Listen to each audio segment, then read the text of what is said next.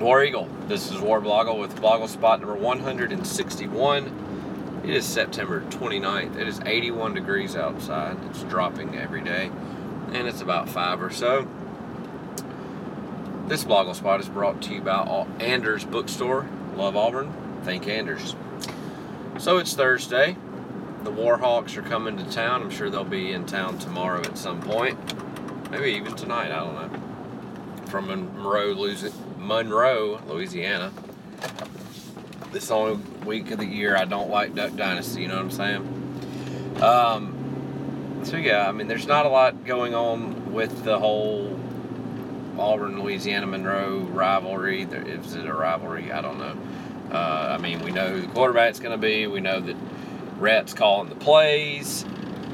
Um, Kamryn Pettway's a tiny bit banged up, but he should play. My guess is that Cam, uh, Kerryon will play most of the time. But uh, doesn't it kind of seem like Texas A&M, Cameron Petway didn't really play at all in the third quarter, and Kerryon did. But it seems like they're starting off with Pettway and kind of beating the line down, beat, getting the defense tired, and then they throw Kerryon in at the end of a drive or in the third and fourth quarter. They definitely did that against LSU and he was just running all over them because they were too tired from trying to get trying to tackle Pettway. So I don't know. Maybe that's that's their plan, and and it works.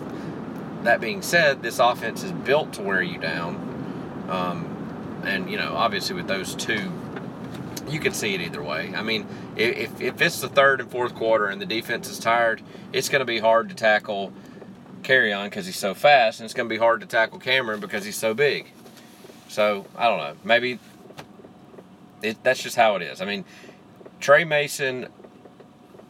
You know, I'm not taking anything away from him, but most of his yards came in the third and fourth quarter because they had just run and beat down the defensive line and the linebackers for the whole game, and then finally they were tired, and it's easier to run than it is tackle, and so he was running through them, around them, all over them. So that's why you know a lot of people and I'll be honest, it is slightly frustrating to me too.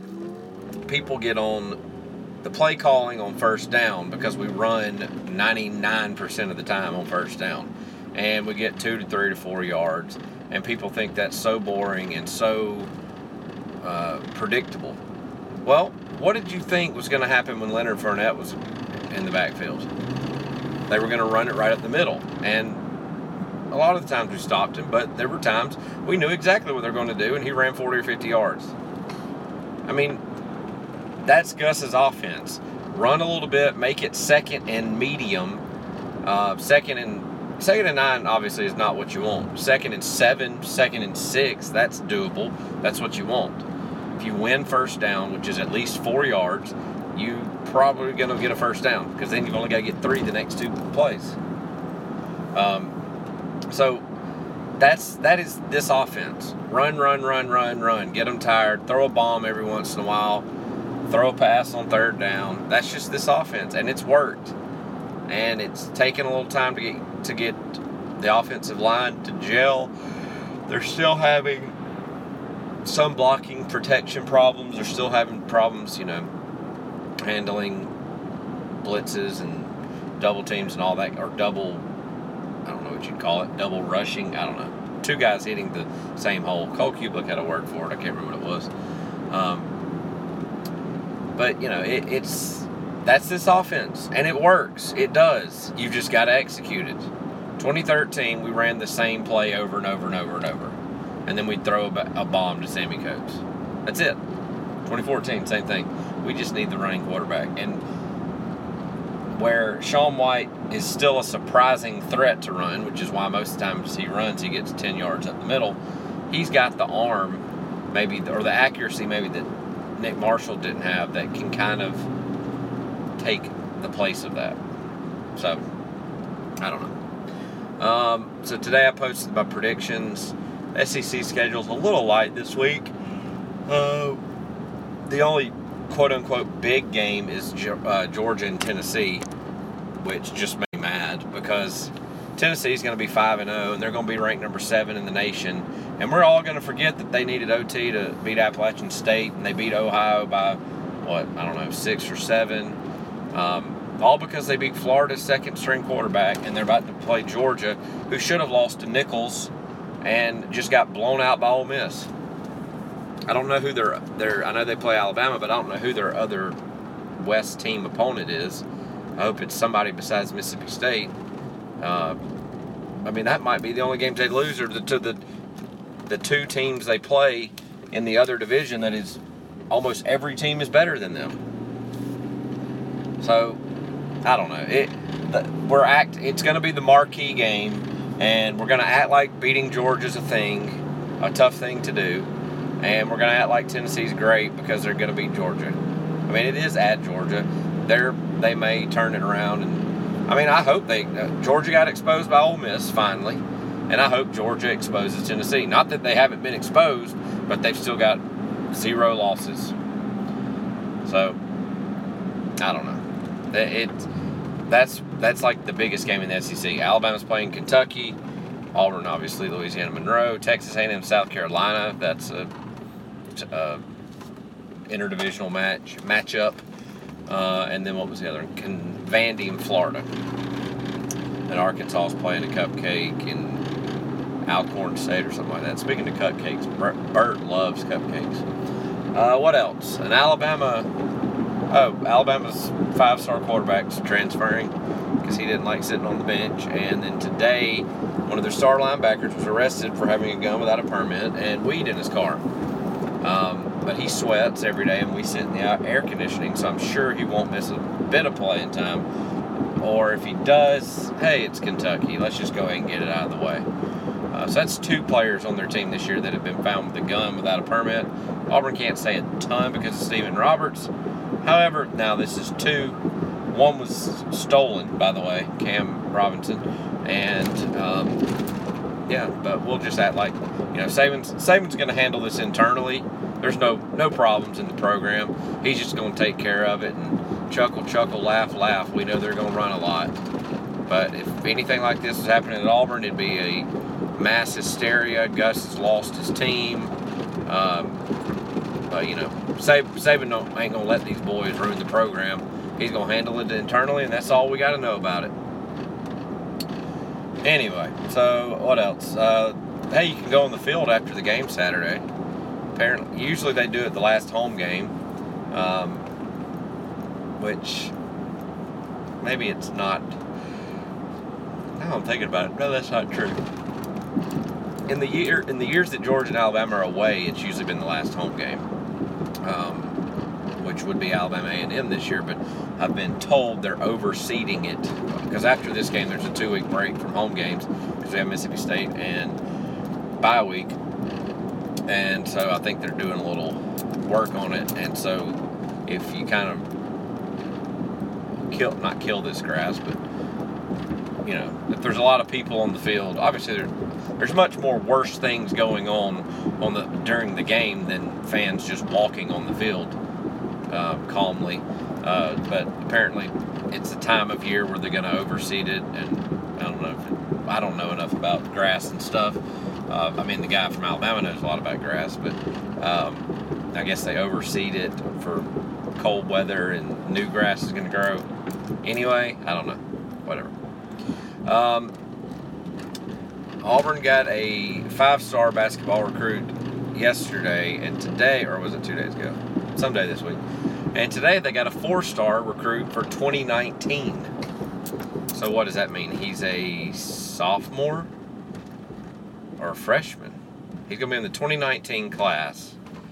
So that means that'd be his senior year. 2018 would be his junior year, and this year's players are going to graduate in 2017. So he is a sophomore. So I said it yesterday. If Auburn's not in the Sweet 16 in the next two or three years, that Indian burial ground is real, and we just need to pack it up. We need to put all our money in football and baseball and softball and whatever, equestrian, soccer. Auburn's got a pretty good soccer team this year. Because um, if the team that, that Bruce Pearl is pulling together, I mean, I know there's a lot of star. We're just amazed that it's happening at Auburn, and this kind of talent goes to Kentucky and Florida every year. And I don't know, LSU every once in a while, Texas A&M, I don't know, who, whatever. Not Alabama.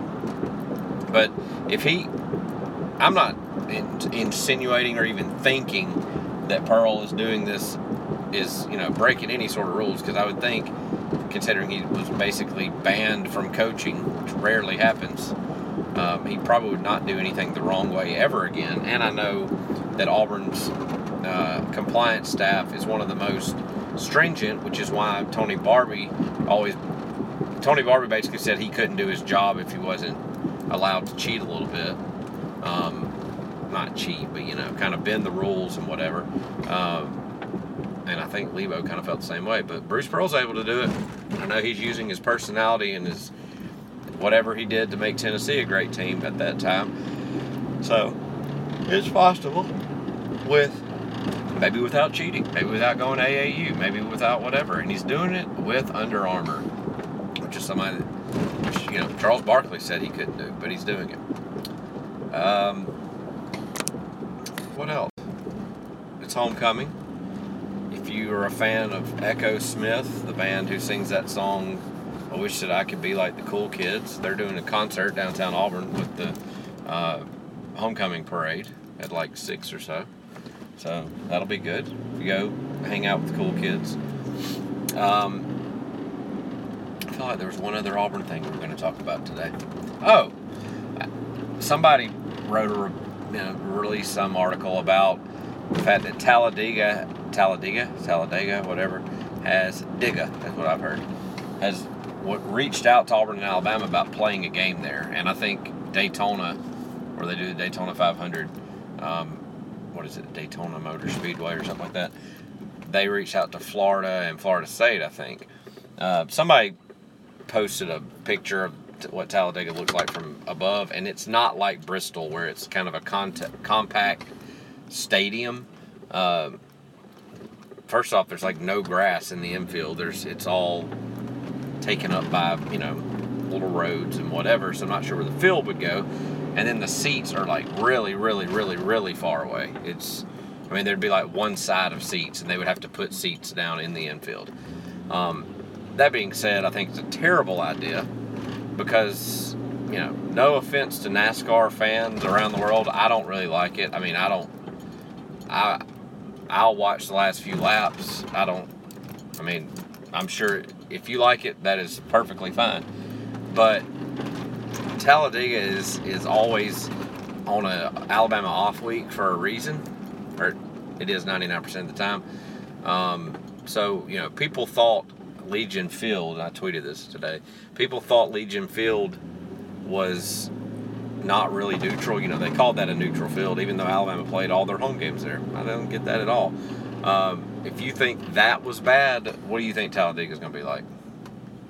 I mean, that's that's Mecca for them. So, um, I don't think it'll happen. If that, it's kind of that the Iron Bowl is too sacred to throw in a in a weird place like that and have terrible seating and not you know it's more of a spectacle rather than I mean, when I watch the Iron Bowl, I want it to be perfect. I mean, I, it, I don't play around. I'm either at the game or if it's in Tuscaloosa. I mean, the setting have the conditions have to be perfect. That's the second flight of the Conchords um, mention that I've had in, this week, so it's pretty awesome. Um, so yeah, that's it. Louisiana Monroe Warhawks, formerly the Indians, by the way. Um, PC crowd got them. They're coming to town. Basketball recruiting keeps on rolling. Basketball practice starts tomorrow, so that's awesome. So be prepared to hear about our best player breaking his leg in a freak accident because the Indian Burial Ground is real. Just kidding. Knock on wood. It's not going to happen. Um, oh, and I tweeted a picture that Auburn, uh, excuse me, a video that Auburn did because David Ross is retiring this year from the Cubs. They've already clinched the division and best record in baseball, I believe. Um, but they did a video where all of his teammates from the 97 College World Series team kind of sent in some clips. Go watch it, have your tissues ready, especially at the end. Um, it's really good. So that's it. Blogle spot number 161. Done. War Eagle.